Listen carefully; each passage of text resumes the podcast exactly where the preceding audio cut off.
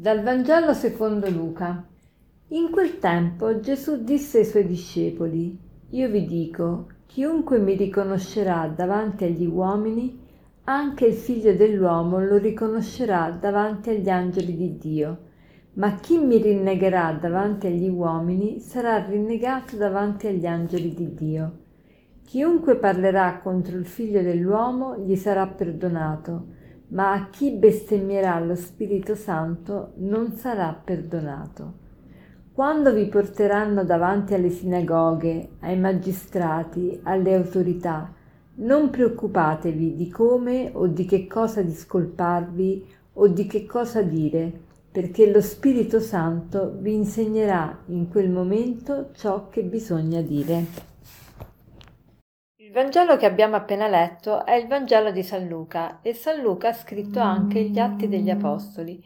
Sono gli atti, cioè le azioni dei, dei primi cristiani, degli Apostoli appunto, nel difendere e diffondere la fede. E in questi atti degli Apostoli c'è la prima evangelizzazione della Chiesa. E ovviamente gli Apostoli cercano di testimoniare Cristo dovunque e dappertutto.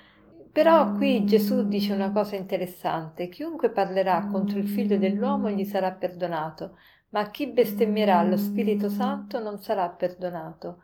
Ecco, gli apostoli parlano di, del figlio dell'uomo e va bene, ma se ne parlano senza amore, perché chi bestemmierà lo Spirito Santo non sarà perdonato, vuol dire proprio questo, chi non vive secondo la carità, tu puoi pure parlare di Gesù, pu- puoi dire tutte le cose giuste riguardo alla fede, ma se non hai la carità, se non hai l'amore, non, sa- non, non puoi andare in cielo. Perché? Perché non sei disponibile al cielo, perché sei chiuso alla grazia di Dio. Allora non è indispensabile essere cristiani, ma è indispensabile avere l'amore questo ovviamente non vuol dire che allora non ci, si, non ci, si, deve interessare di essere cristiani e di approfondire qual è la nostra fede, ma questo vuol dire che una, una evangelizzazione non animata dalla carità non è una vera evangelizzazione. Prima di tutto l'evangelizzazione vera la fa lo Spirito Santo in noi, cioè l'amore di Dio in noi. E per questo anche non dobbiamo avere paura. Dice quando vi porteranno davanti alle sinagoghe, ai magistrati, alle autorità, non preoccupatevi di come o di che cosa eh, discolparvi o di che cosa dire, perché lo Spirito Santo vi insegnerà in quel momento ciò che bisogna dire. Non bisogna avere paura, lo Spirito Santo anima, cioè l'evangelizzazione, il portare la buona notizia, non è fatto semplicemente da noi, né è fatto da noi semplicemente seguendo l'esempio di Cristo, ma animati dallo Spirito Santo che è lo Spirito di Cristo. Diceva Sant'Agostino una frase molto interessante. Questo è l'orrendo e occulto veleno del vostro errore, che pretendiate di far consistere la grazia di, di, di Cristo nel suo esempio e non nel dono della sua persona.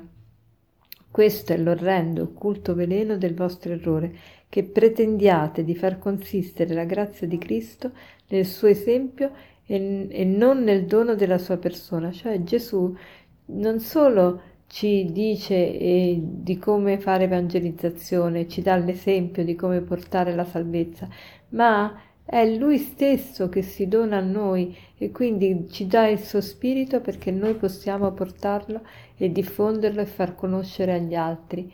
Allora oggi pensiamo a questo, pensiamo che non dobbiamo avere paura di evangelizzare perché è lo spirito che abita in noi e come proposito concreto pensiamo alle persone che ci hanno aiutato nella fede, che ci hanno evangelizzato e preghiamo per loro, preghiamo per quelle persone che sono state strumento nella nostra vita per avvicinarci sempre di più a Gesù e ringraziamolo di questo e preghiamo per loro.